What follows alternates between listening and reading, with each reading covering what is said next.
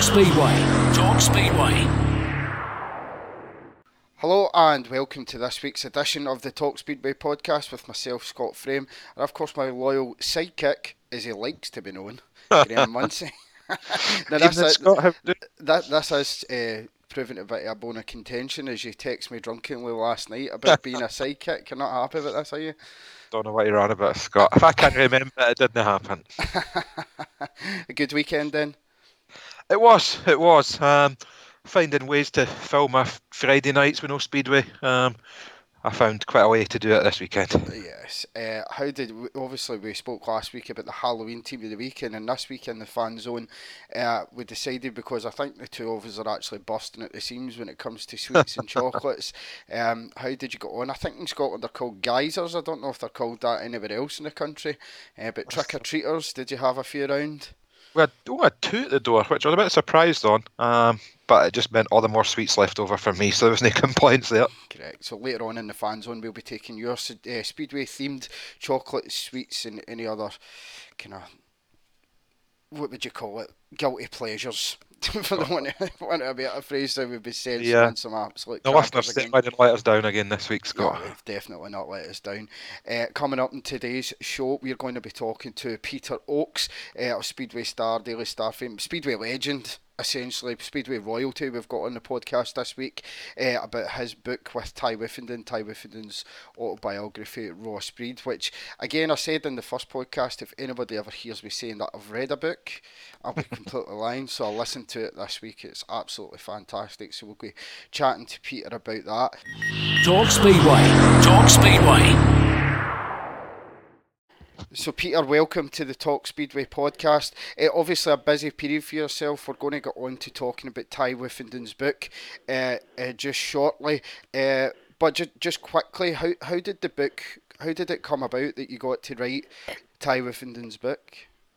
It, it was it was quite strange in some ways. It was probably, you know, back in 2015 when, you know, I was in the pit somewhere and you know Tai was there, and afterwards when we were talking, he just sort of said, "Oh, oh, you're going to write my book for me." And to be honest with you, I never thought anything about it. About a year later, he said exactly the same thing. And still, I didn't. You know, you know, people say this, don't they? You you you go into the pits, and there's always someone coming up and saying, "Oh, you should write my life story. I've got a great life story to tell." Anyway, my uh, grandson Josh Gudgeon, who you know, has been particularly friendly with you know Tai for the last five years since he was in university at Sheffield, and Tai was living in Sheffield at the time. I just said to Josh, hey, "Tai keeps mentioning this, Josh. Do you think he, you know, does he actually mean it?" And you know, Josh came back and said, "Yeah, you know, he he certainly means it." Um, you know, so I sort of spoke to him and said, "Yeah, I will do it." The first thing we had to do though then was to find a publisher. And Tai turned around and he said, "Oh, you." A couple of years ago, I had a, an email from somebody who said he was from the publishers who'd like to do the book, and so I sort of contacted uh, him, and he came back and he said, "Yeah, we would love to." We agreed a deal initially with John Blake Books, um, and then they were taken over. And the, the guy we'd spoken to, he left, so it was obviously a little bit in the air. But Bonnier Books, who you know took over John Blake, and they became all part of a big, big uh, publishing concern, they came back and said, "Yeah, 100%, we want to do it." We agreed terms, we signed the contract, and it started from there. But that was probably two and a half, three years ago. And then it was a matter of getting down and doing it, which was a, a lot harder than it is to be said. I can imagine because there's a, a lot of contact in there, and obviously it's kind of uh, looking looking back through Tai's childhood, etc. as well. But as I say, we're going to get into the book later on in the podcast. But Graham, we spoke last week uh, regarding the changes in the GP. We said we were going to get Yep. into it a wee bit further. Uh, we've had a lot more reaction this week. Obviously, we've heard from Phil Morris and Armando Castagna, who are involved with the FIM and the and the Grand Prix. Um, obviously they're kind of putting forward their kind of case of how riders are going to be more rewarded now for the for the performances on the night. That was something you mentioned last week, though, wasn't it? Uh, yeah, I, think that a lot of people feel that if you manage to get through to the final, you know, you should actually get more reward than possibly you know three points. And certainly, if you get into the final and finish last, you know, you're getting absolutely nothing for having got into a final. So I think that weighed in their minds. And I know there was also this concern that um, there were some not so much Speedway supporters, but probably non-Speedway supporters who watched Speedway or read about Speedway and couldn't understand how somebody who wins a meeting doesn't score as many points as someone who was maybe second, third, or fourth.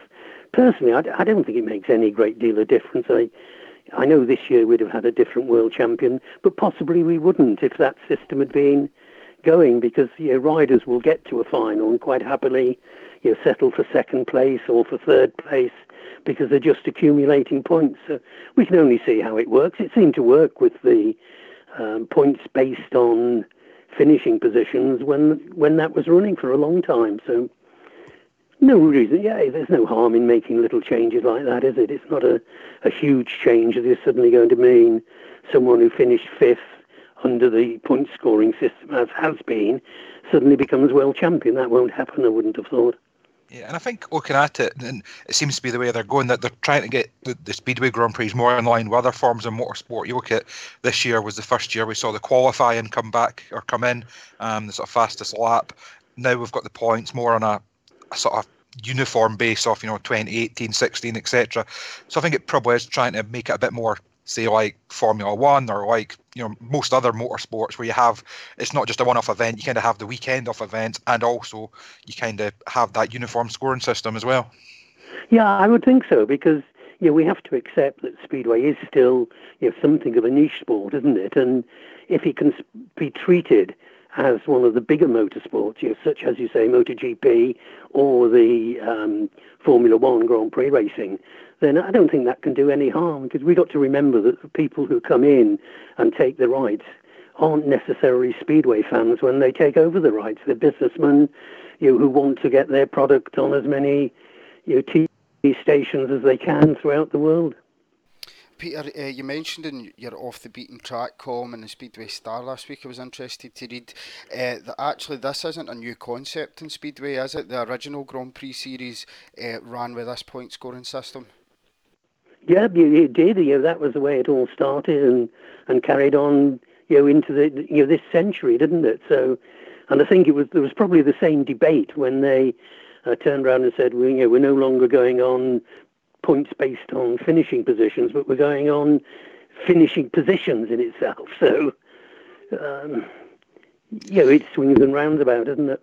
Yeah, and I guess as well, for the, from a rider's point of view, it doesn't actually really change that much in that say you go into the last Grand Prix and you're, leading and you know you need to finish seventh to win the world championship. But there's no way you can really go out to ride to finish seventh. You're just going to go out and ride to accumulate as many points as you can anyway, and then wherever you finish up is where you finish up. So on track, certainly, it's probably not going to make much of a difference, uh, except of course there's that that extra carrot for, for winning the final. Yeah, there, there is always the argument that it might encourage even more racing because you do see you know, some riders, when they get into the semi-final or the final, they're quite happy because they've accumulated their 10 points and maybe the 13 points. It, it'll certainly mean that you know, the four riders in the final are going to be desperate to pass that flag, I would have thought. Uh, perhaps more controversially, rather than the point system, the, the focus for the kind of more kind of talking points uh, was the fact that you had to now finish in the top six to be guaranteed your spot for next season. The extra wild cards. Now uh, the European champion goes straight into the Grand Prix series the next season. Uh, guys like Mark Lemon, Greg Hancock, Jason Crump, I've all seen them kind of comment this week, Peter, uh, in regards to how that will kind of work. Um, what what would your reaction be to that? Because obviously it's kind of European European centric, really, isn't it? Um, yeah, but per- personally, I'd rather see more riders go through from you know, my own sort of theory is to have a super Grand Prix challenge in which you get the first so many from the GP challenge joined by, in this case, it would be you know maybe the, the next eight in the in that season's Grand Prix. So there's one big qualifier. I'm I'm not a great you know fan of the wild card system. I think the wild card system is is good when your riders have had particular injuries or in, as in Greg Hancock's case couldn't ride because of his domestic and his family situation. Um, but I, I'm not sure. That seems a lot of wild cards, and the controversies sometimes come from wild cards, doesn't it? And there must be a temptation not to pick a Polish rider as a wild card because they've already got three, four, maybe five riders in the the series. But my personal view is that it doesn't matter if there were 14 poles in it, if they're the 14 best riders who've come through the Grand Prix and the qualifying system.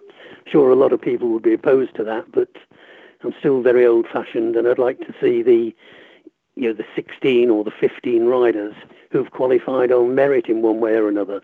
I think I certainly think it's a good um, decision to cut down on the number of GP riders who automatically qualify for the following year because you know we do need new faces coming into it. I think, and I think most people would agree. You know, we don't want the same 15 year in year out ad infinitum.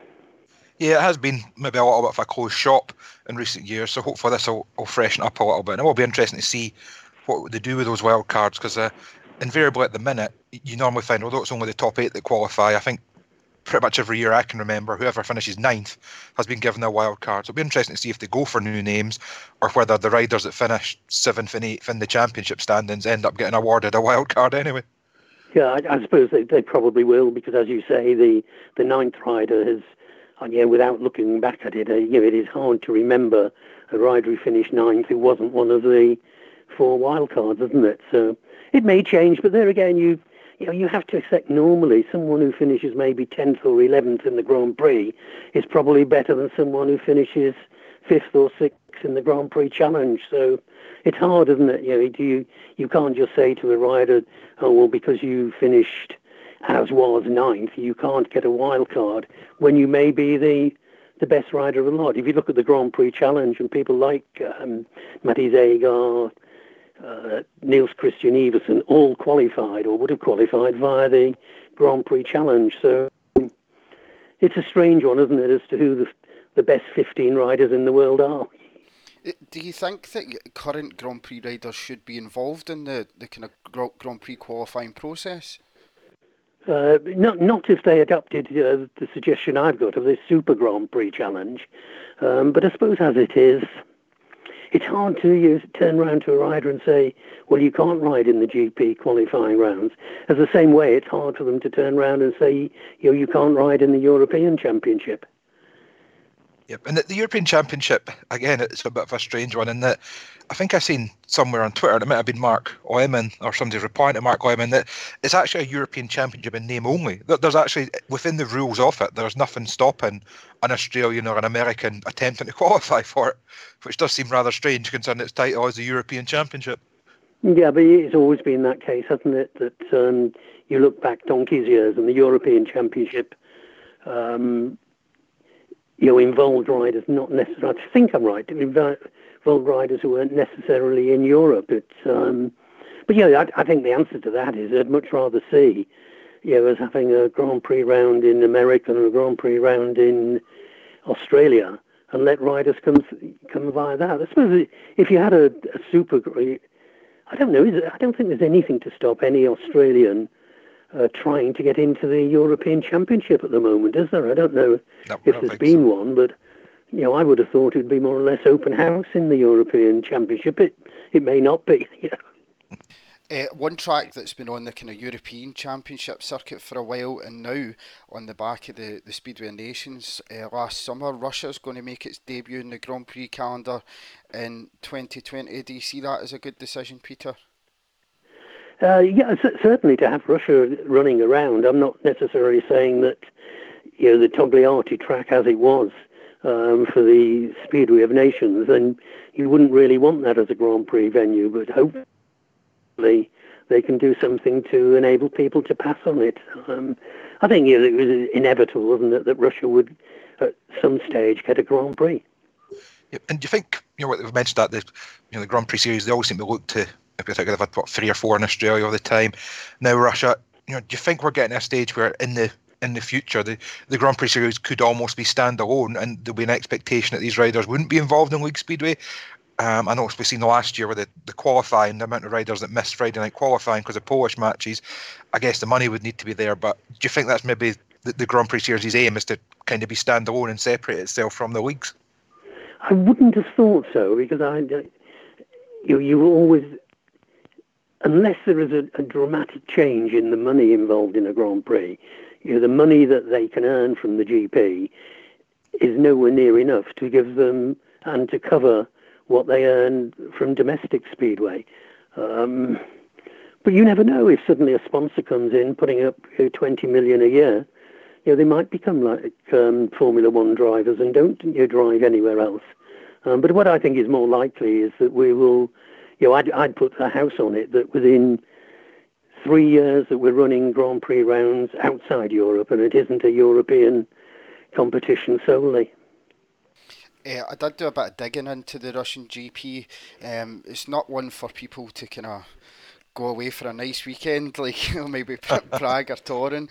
Uh, so from my Glasgow base, um, I would have to fly Glasgow to Heathrow, Heathrow to Moscow, Moscow to Samara. I hope I'm pronouncing that properly.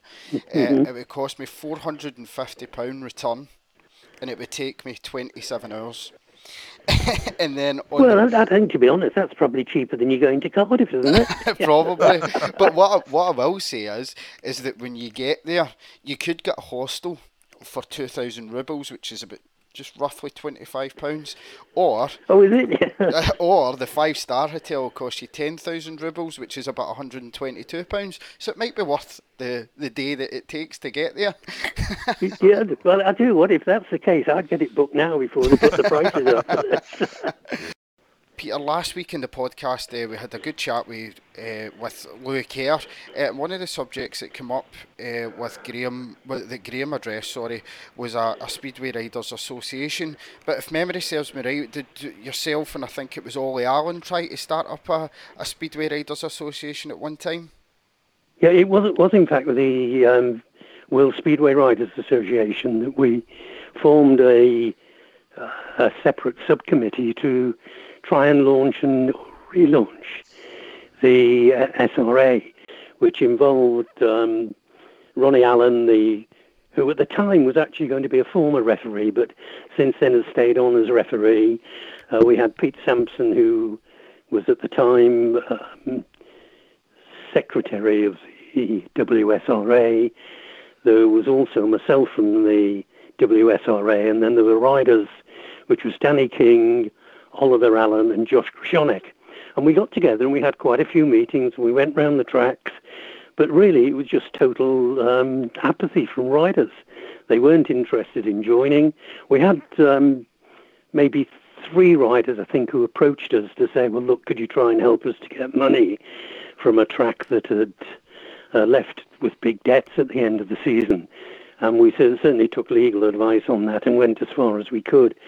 Um, but basically, you know, there was just no real interest from riders. They'd express interest when you talk about them, but when it came to asking for the money to join the membership to meet the you know, the running costs of such an association, it was a fairly nominal amount. I think it was either twenty pound or twenty five pound a year, and there just wasn't the support for it. And I do know that you know, we spoke to Shane Parker, who'd previously run the SRA, but he, you know, he gave up simply because of that, that he didn't get the support from the riders.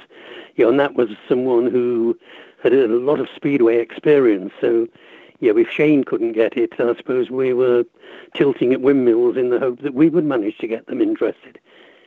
And I mean, is there any particular reason you think for that? I mean, it sounds there like it wasn't going to be a, a big financial drain at all, and you would have thought you know, with the, the way Speedway's going, to have that ability to have either a seat at the table or to be able to group and, and become a, a group rather than individuals when it comes to buying power off equipment and things like that, that actually it would be quite a big benefit to the riders. Yeah, absolutely. You know, we'd had the support. We'd contacted first of all the Speedway Control Bureau and also the British Speedway Promoters Association, and they both said that they'd recognised the association. They probably welcomed it, to be perfectly honest, and we'd approached a number of manufacturers who had all agreed to give a percentage off um, product for any rider who was a member and um, showed that he was a member.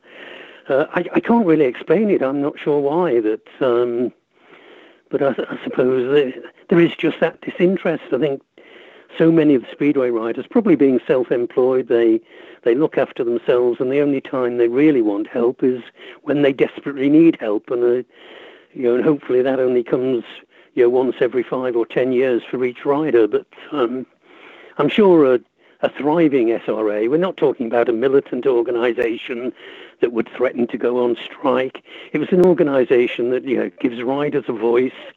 They can, you know, particularly when you look at some of the new rules that come in, the changes in equipment, then surely a rider's voice should be heard because it can help that transition to go very smoothly.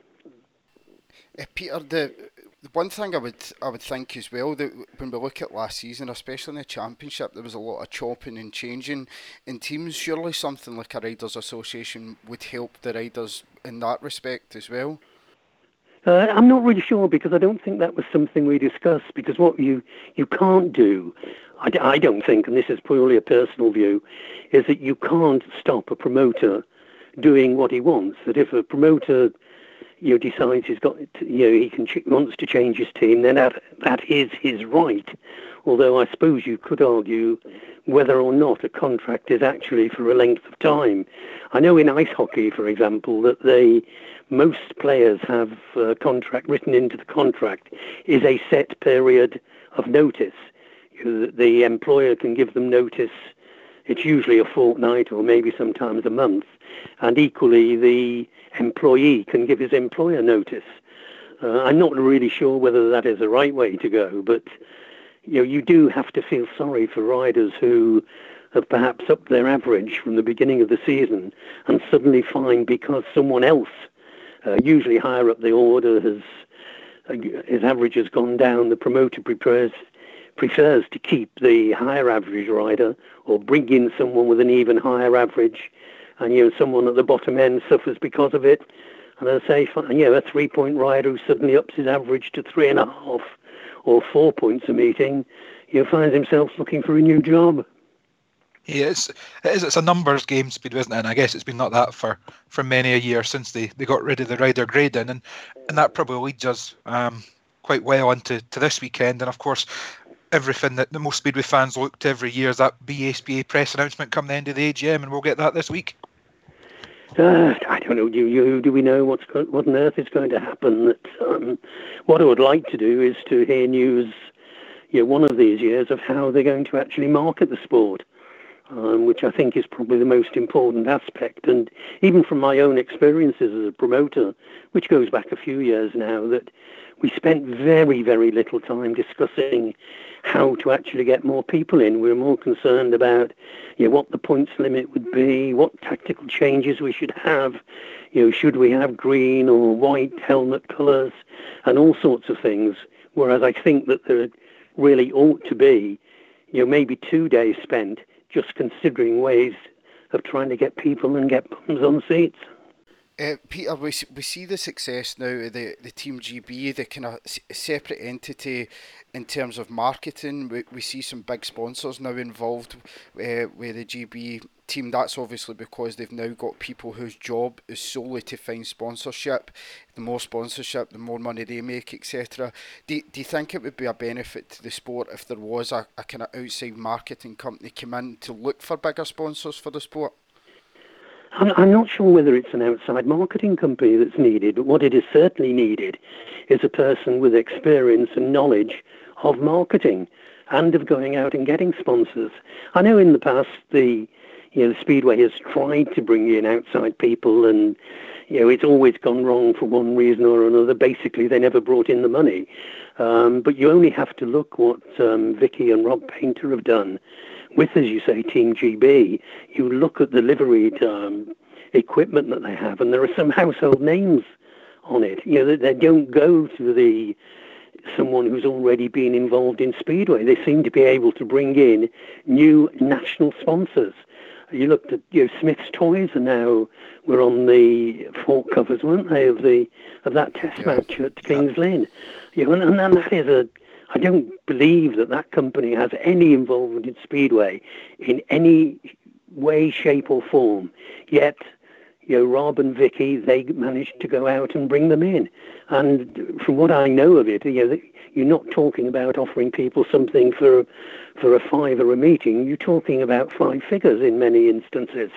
You know, so they, you know, perhaps you know, they should have a bigger involvement on the marketing side within British Speedway in addition to Great Britain. I guess it's it's maybe always been the case, or certainly as long as I can remember, hasn't it, Speedway, where the nature of the, the, even the BSPA is is you know maybe 20 different individuals with 20 different ideas on how to market their individual club coming into one room and actually working that out where people can put one cohesive plan together. It, it absolutely astounds me that the, the Premiership hasn't had a title sponsor for I'm guessing at least four or five years now. And from memory, the last one was Sky Sports, who whether they were actually given any extra money on top of the TV deal, I don't know. But you would think with the exposure on TV, um, okay, we, we, all know that trying to get national press coverage is tough. But if anyone's proven it can be done, it's been Tai, um, and obviously the, the you know the publicity tour he went on for the book, which we'll, we'll talk about in a little bit. You know, if you've got the right people knocking on the right doors, something could be done. Yeah, I, I still think you can because know we do still have valuable TV time.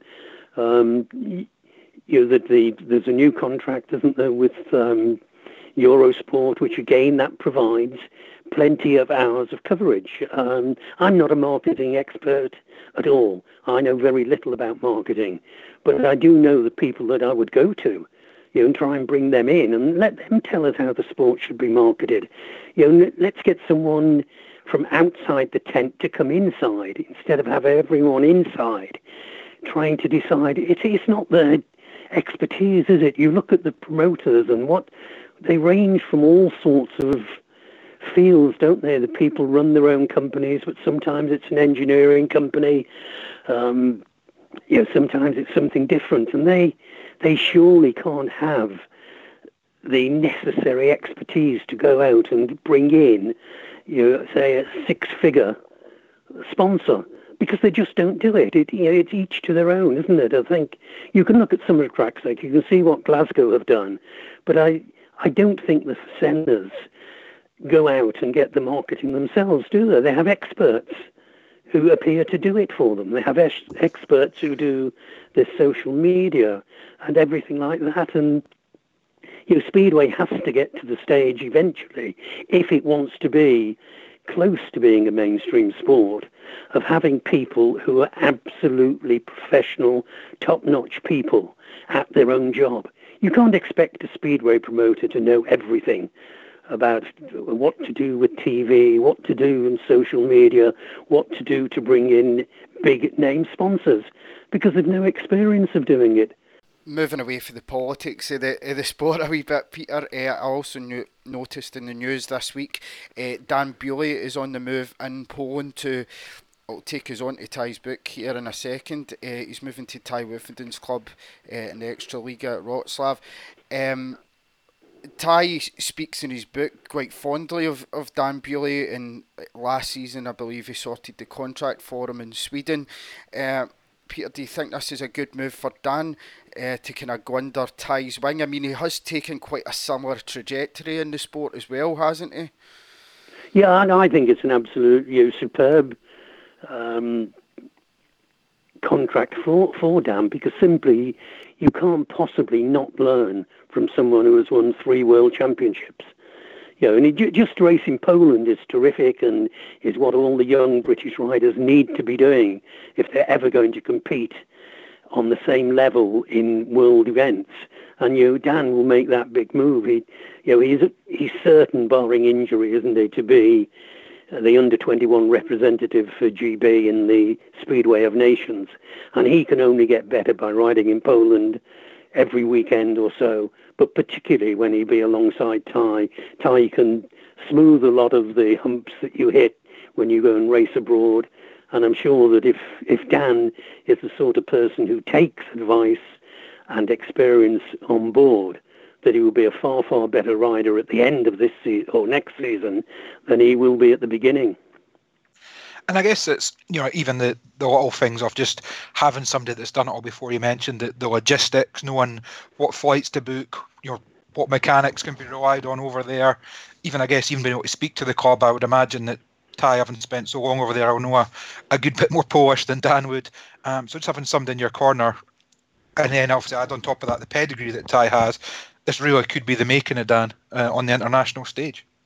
Yeah, you certainly could be that. Um, I know Tai, for example, has all his bookings abroad, you know, going through Ian Cinderson at ATPI, and one presumes that Dan will do the same. And you know, that is again a professional approach, isn't it? It's not, you know, trying to get the best deal from, you know, 85 different um, travel agents throughout the country. It's getting someone who knows how to make sure that it is all fitting into you that you go in that you know that you're you booked on a particular flight you know where you're flying to you know what time etc and i think there are so many things that he can learn from or he can learn from racing in poland but i think especially by racing alongside Tai because you know Tai wants to be a winner whether that be you know at tiddlywinks or at speedway. And that means both as an individual and as a team member. Uh, so i'm sure that will rub off on dan uh, that takes us on nicely to the book then, Peter. Uh, as you would expect throughout the book, uh, Tai opens, speaks openly and candidly throughout. A lot of experiences he's had, he's a lot of kind of hard personal experiences. Um, from when he was younger right through his kind of adult life as well. Uh, obviously, it's well documented what happened to his father and stuff. Um, how much do you think those experiences have shaped Tai as a person? They obviously have to. I think experiences shape all of us, don't they, in one way or another. But I think what Tai had is he, he openly admits that he had something of a wayward youth, you know, to put it um, at the lowest, that he, you know, he was a big drinker, he was a big party goer. Uh, his father's death, death certainly affected him. And I think probably Tai could have gone two ways after Rob died. He could have really become the wild child who never achieved everything, finished his career with absolutely nothing. You know, we've seen riders like that, haven't we, who've thrown everything away. You know, they've had the biggest talent in the world, but they've ended up on the scrap heap almost. Um, but Tai, I think, saw sense. He decided to get his life in order.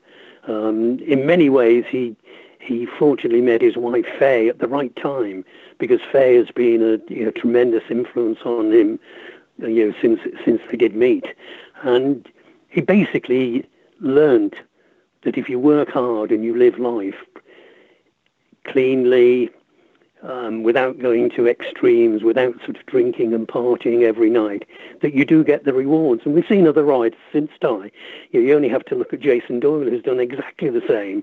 That Jason, I'm not suggesting he was as wild as Tai had been, but Jason really who set his mind to it, didn't he, and became a world champion. And I think the pair of them, but particularly Tai, have shown you know, that if you do put the hard yards in, you do get the rewards. And is it something that, that surprised you when you sat down to, to obviously do? I guess you would have spent hours upon days upon weeks together or over the phone getting all the, the detail for the book. Did it surprise you just how open and candid Tai was? Um, or was that kind of was had you set that up with him that this was going to be no holds barred? I, th- I think I think that was Tai when we first um, spoke seriously about it. He he actually said, "Look, I want this to be my true story. I won't hide anything from you." Um, there were some things, a few things that we didn't put in the book for you know, mainly I, I, I felt he was better keeping them to himself, and there were, you know, there were other people affected. So you, you can't always tell the absolute truth if it is going to be the to the detriment of a member of the family who's close to you. But he, you know, he began. I, th- I think the very first meeting, lengthy meeting we had, was a full day meeting at his at his house up in Derbyshire. Um, I, I you know, had a tape recorder with me. We sat down. We sat round you know, a, a table for most of it, and I just asked questions, and he he just answered them, and then he would sort of say, well, what about this? So we also had a a big meeting, which his mum Sue was there, his grandma was there. We later had a meeting at which um, Neil Machin was there, and you know they came up with things that, that had happened in his his younger days, probably things that Tai himself you know had forgotten about or couldn't remember because he was too young, and it worked like that. You know, I spoke to a lot of people in addition to Tai. Um, but once you got him on a subject that he could remember, he was totally, utterly open. You know, that there was nothing that he ever turned around and said, look, I don't want to talk about that. I won't talk about that. He spoke about absolutely everything. Even now, he sort of says um, to me, you know, joking, he says, "Oh, we've still got plenty to do for the next book in ten years' time, haven't we?" You know, so, um, yeah, that that is the sort of character he is. He is he is what you see, that he is very, very honest.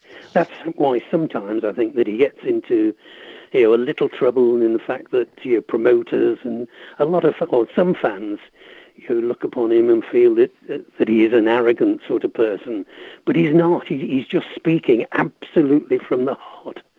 You know, he wants to be successful, but he wants those around him to be successful, particularly if that's the Great Britain side he does he does mention that a lot in the book as well, uh, Peter, about his drive to kind of race for Team GB. Even though he would probably consider himself kind of Australian after being brought up out there, he takes immense pride in racing for Great Britain. But one of the things I was going to say as well was the people that he seems to hold the most respect for, um, in talking kind of speedway terms here, like he, he, he speaks fondly of, kind of Jason Doyle, Greg Hancock. Obviously, there's a full chapter on kind of Peter Adams, R- Rob Lyon, who he thought was taking the, the Team GB in the right direction. Um, but one of the guys as well, it's probably controversially, would be Nicki Pedersen, although he, he doesn't speak very fondly about him in kind of speedway terms. In terms of personally, has a lot of respect for him. But that seems to be the guys that Tai, for my impression anyway from the book, is that that's the guys that Tai's drawn towards to what the people he admires is the people that he, that drives him on really. Uh, yeah, I'm, I'm not sure I, I would totally agree on, on Sir Nicki, but he, he does say that, you know, away from the track, you know, Nicki could be a friend. Mm-hmm. You know, they're not friends. Um, you know, they've had a few clashes in the past, but but he does admire what Nicki has achieved. Yeah. You know, not both in in Speedway and also outside Speedway. You know, Nicki has been a you know a very very successful businessman in his own right, and you know, knowing you know, Nicki probably would have been successful no matter what his career had been. And, and equally, that's uh, I feel the same about Tai. I think that if Tai had been, you know, had opened a, a branch of shoe shops, he'd now have 50 shoe shops and a franchise all over the country, because he is so so driven, and he, you know, he, he is a workaholic. Um, that I, you know, I, I had occasion, you know, I would go up to his, his house at sort of 10 o'clock in the morning, and I can remember you know, while he was um, off with his broken neck, I went up to the new house that they've got near the East Midlands Airport, and you know, Tai just sort of when he arrived, he said, "Look, Pete, come outside. I want to show you something." And we walked up, and he's got a a block of stables, um, you know, within the grounds, and it had just been freshly painted. And he said, "Oh, I did all that yesterday." And there he was with his neck brace in, you know, and you can just picture that he was wielding the paintbrush, and he spent however many hours it took him to to paint. You know, these stables. You know, most other people would have been sort of lying on the city or or relaxing, but there's Tai out there actually doing physical work to improve his property that he owns. And you know, I think that sums him up. Uh, Okay, he's also got a big, a big drive there, which he'd laid the drive himself. He'd put a little roundabout in so cars and vans could turn round without having to back up. Again, he'd done all that. He'd planted round about two and a half thousand trees uh, on this land. And you know, the sort of things where he does it. Sometimes he has workers in to help him, but he was always there, always doing it, always working. He's up at the crack of dawn most days before he goes into the gym. And he just works and works and works. He can't sit still. You know, you speak to him, we'll talk, and every now and then he's got to get up to go off and, and do something. But he, he looked upon the book as, as work, and he was willing to give the hours. It, you know, we, we spend an awful lot of time doing it, as you can imagine. There was an awful lot, you know, which you know, simply because of the the word count that didn't go in the book um, which I've still got, you know, hours of tapes on it, and you know, a lot of it could have gone in, but you know, there were things which are considered more important to go in. But that's what he is. He he is willing to bend his back to be successful in anything that he does. You know, he has a, a number of You know, he's got all sorts of ideas about his future, and I, I genuinely believe that he is capable of ending up as the richest ever speedway rider because he will invest everything that he's earned. And do you think, you know, you mentioned it earlier on that sort of single-mindedness that Tai has to, to be successful, and it's it's maybe turned some people off. Do you think Tai's going to have one of these sort of sport and lifespans where actually it'll be in 10, 15 years' time when he's no longer around that people actually realise, wait a minute, what, what did we have here? You know, he's the most successful British rider ever already, but I would say he's maybe not held in the same regard as the likes of a Mark Loram or a Peter Collins or you know some of the other recent world champions. But do you think maybe 10, 15 years down the line, once he's maybe out the spotlight a little bit and people can just take stock, they'll actually realise just what we had?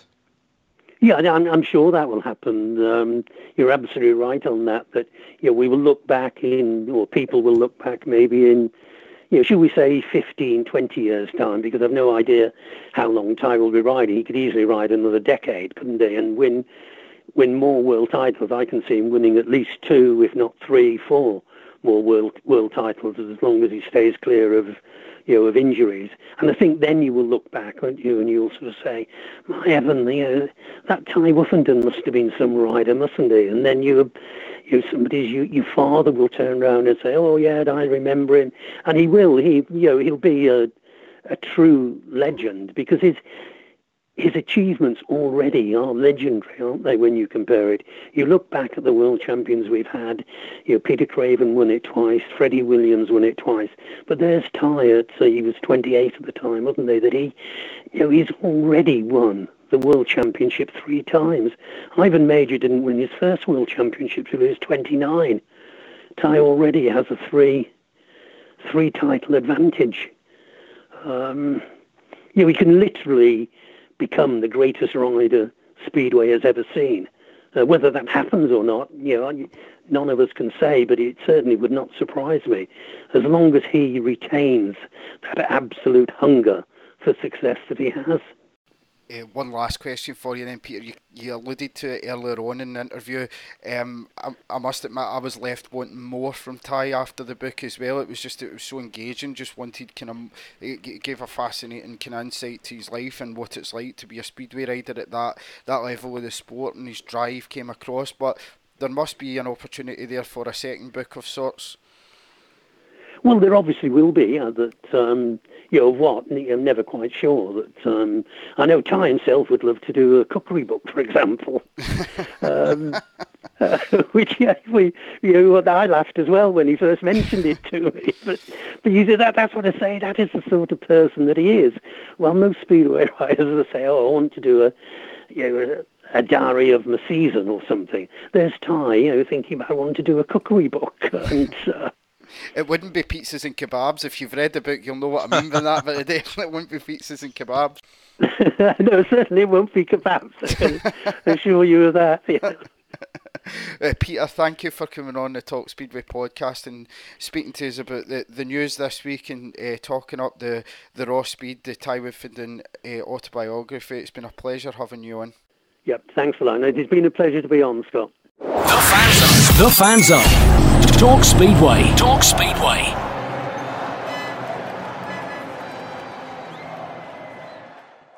So, in the fan zone this week, Graham, uh, we asked for fans' suggestions uh, for guilty pleasures, sweets, chocolates, etc., etc., uh, themed speedway related chocolate bars and cookies, you name it we're all over it. Uh, fans didn't let us down this week again, Graham. Um, and there's a few absolute crackers in here. Pardon the pun. that was off awfully cheesy, Scott.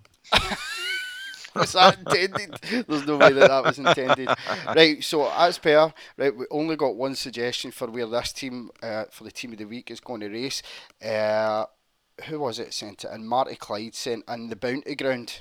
I like that. I, yep. I did really like that. I did laugh at that. But we've got a few um, kind of options for the team name, Graham.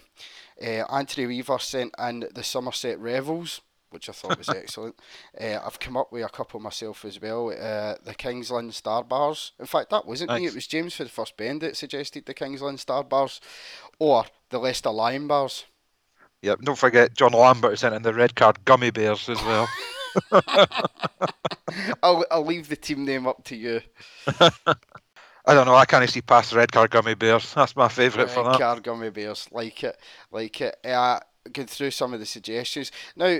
Uh, Thomas T- uh, Topinka, obviously topic that was suggested a few times, but our old pal Griff, who we used to do the podcast with, is a regular listener now. Obviously, uh, has informed us we bit of Czech knowledge here, Graham, that actually Topinka in Czechoslovakian is for toast.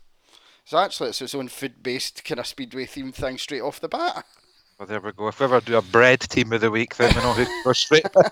straight to Griff, straight Yep. to Griff and ask for it. Uh, just going to go through some of your suggestions. Is say Anthony Weaver who messaged on Jan Oreo Pedersen, which which I really like. yep. Uh, good to see riders getting involved as well. Michael Palm Toft uh, said Ricky Wagon Wheels. you get any at your end, Graham? Um, I, Alison Cow was in, or Cowie, sorry, with Magic Stars Janowski. Liked it. Um, really Got that. And our friend James Blackett, obviously from Berwick, uh, Mars Bartosz Zmarzlik. I do like a Mars Bar. he, he also had said, and uh, Richard Sweetsman. that was quite good. And Yeah. Fred Lindgren. Yeah, but I did like the uh, Phil Lannon with Kenny Cara McKenna. or Caramac, that's an old favourite as well. I did reply saying I, I do have it in very good authority that Kenny loves a Caramac actually. So that's very fitting, very fitting indeed. Uh, one I came up with myself is Tom Bacon fries. I think that's good. Surely that can be a contender here. Nice, we like that one as well. Yep. We do have a funny story about Tom Bacon though, don't we, Graham? when, That's when- some outtakes that should never be aired on that one. Yeah, when, when Graham and I, we, we when we did the kind of videos for the Monarchs for the preview show, there was one, I think it was a Wednesday night, wasn't it, Graham, where we actually had to break into Armadale Stadium to get the backdrop for the video.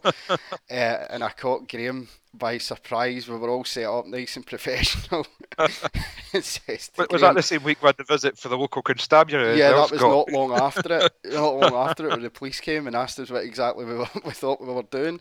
Um, but I set Graham up a cracker and said to him, Tom Bacon comes to Armadale this week, but his form's been a bit streaky. It took- us about 20 minutes to get over it as well. Because we were halfway through different links and we just couldn't get through it. But uh, good times though, Graham, breaking into Armadale Stadium and stuff. I Aye. think we just set ourselves up for a court appearance there as well. Anyway, back to the team in hand. Uh, I like, there's a few had suggested this, James Black and Fiery Bird. Uh, Luke Double Decker. Which I liked. Uh, James for the first Ben sent in a few, but I I especially liked Patwick's Dudek. really like that. really like that. I'm kind of partial to a, a Twix myself, so that's probably how I'm kind of leaning towards that one. I think uh, we hit certain members of the audience's absolute heaven. Um, Fiery Bird, as you mentioned, in particular, she must have sent about 20 in. Aye, Um, I think we're right in her wheelhouse. definitely. Because some of hers contain Ryan Terry's chocolate orange, like like that. Uh, Chalk Nickel. Um, one of my favourites actually that she'd sent was Nikolai Lindt. Very good. But, but and if you're eating Lindt chocolate, there's a bit of poshness about you there. I would say as well. It's, Can't But- hide the money, or our, our listeners, Scott. Can't hide cash with Bellevue fans anyway, it would seem. um, any more at your end, Graham? Um, there was a few more. I did like uh, Snickers Pedersen as well. Um, as you mentioned, Rory Schlein from Lion Bar. Um, obviously, Rory announcing this week that this will be his last year in British Speedway. Um, so good to get Rory into the team as well. Oh, definitely. I liked uh, Thomas Gobstopper. That was from John John Lambert. uh, I'm just trying to kind of get through it. A few here. In, uh, Steve Webb, Butternut, uh, Butternut Scotch Nichols. Yep. That was a good Fredo Lindgren was another favourite, another Anthony Weaver one. one. Definitely. Right, we need to make a team out of all these, Graham. Um, so, like, I picked Emil. Say Boone run off last week is at number at number one. Still makes me laugh when I listen back to the podcast this week. Believe it or not, we do listen back. I actually still killing myself laughing at that. Listen to even myself say it. So, so you can pick the number one this week, Graham. Uh, number one, it's a tough one, but I think uh, Ulrich Ori Ostergaard. I'm going to go at number two, one we haven't mentioned yet from Ian Warden.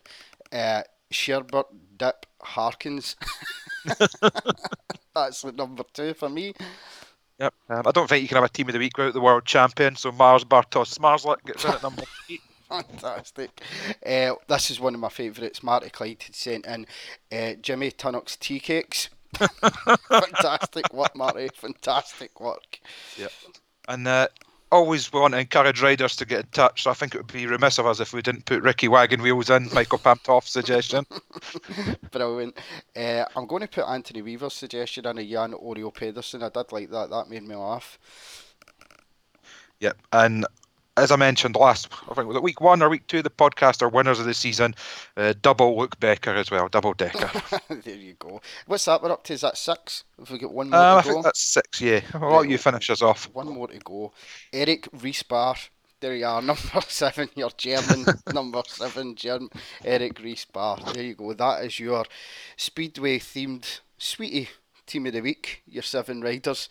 Uh, Graham, that balls brings us to the end of this week's podcast. Uh, as you would quite rightly say, if you're on any sort of platform of podcasts, um, that doesn't sound right, but whatever you listen to the podcast on, uh, whether it be Spotify, uh, Apple Podcasts, or whatever, get subscribing and following uh, Yep. so you know when the podcast goes live. Uh, also on social media, follow us, retweet us, like us. Try let's try and grow our uh, kind of fan base and get the podcast out there again. Any reviews gratefully received as well on, on Apple Podcasts always helps boost you up the, the rankings for people to find. So if anyone wants to click that wee five stars, please feel free.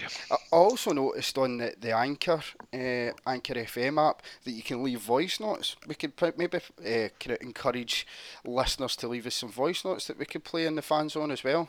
Yes, all will be edited and made sure for any explicit content. correct, correct. Uh, until next week, when obviously it will be post AGM, uh, we can pick through the bones of what has been decided in the new rules for the new season. Uh, but until next next week, good night.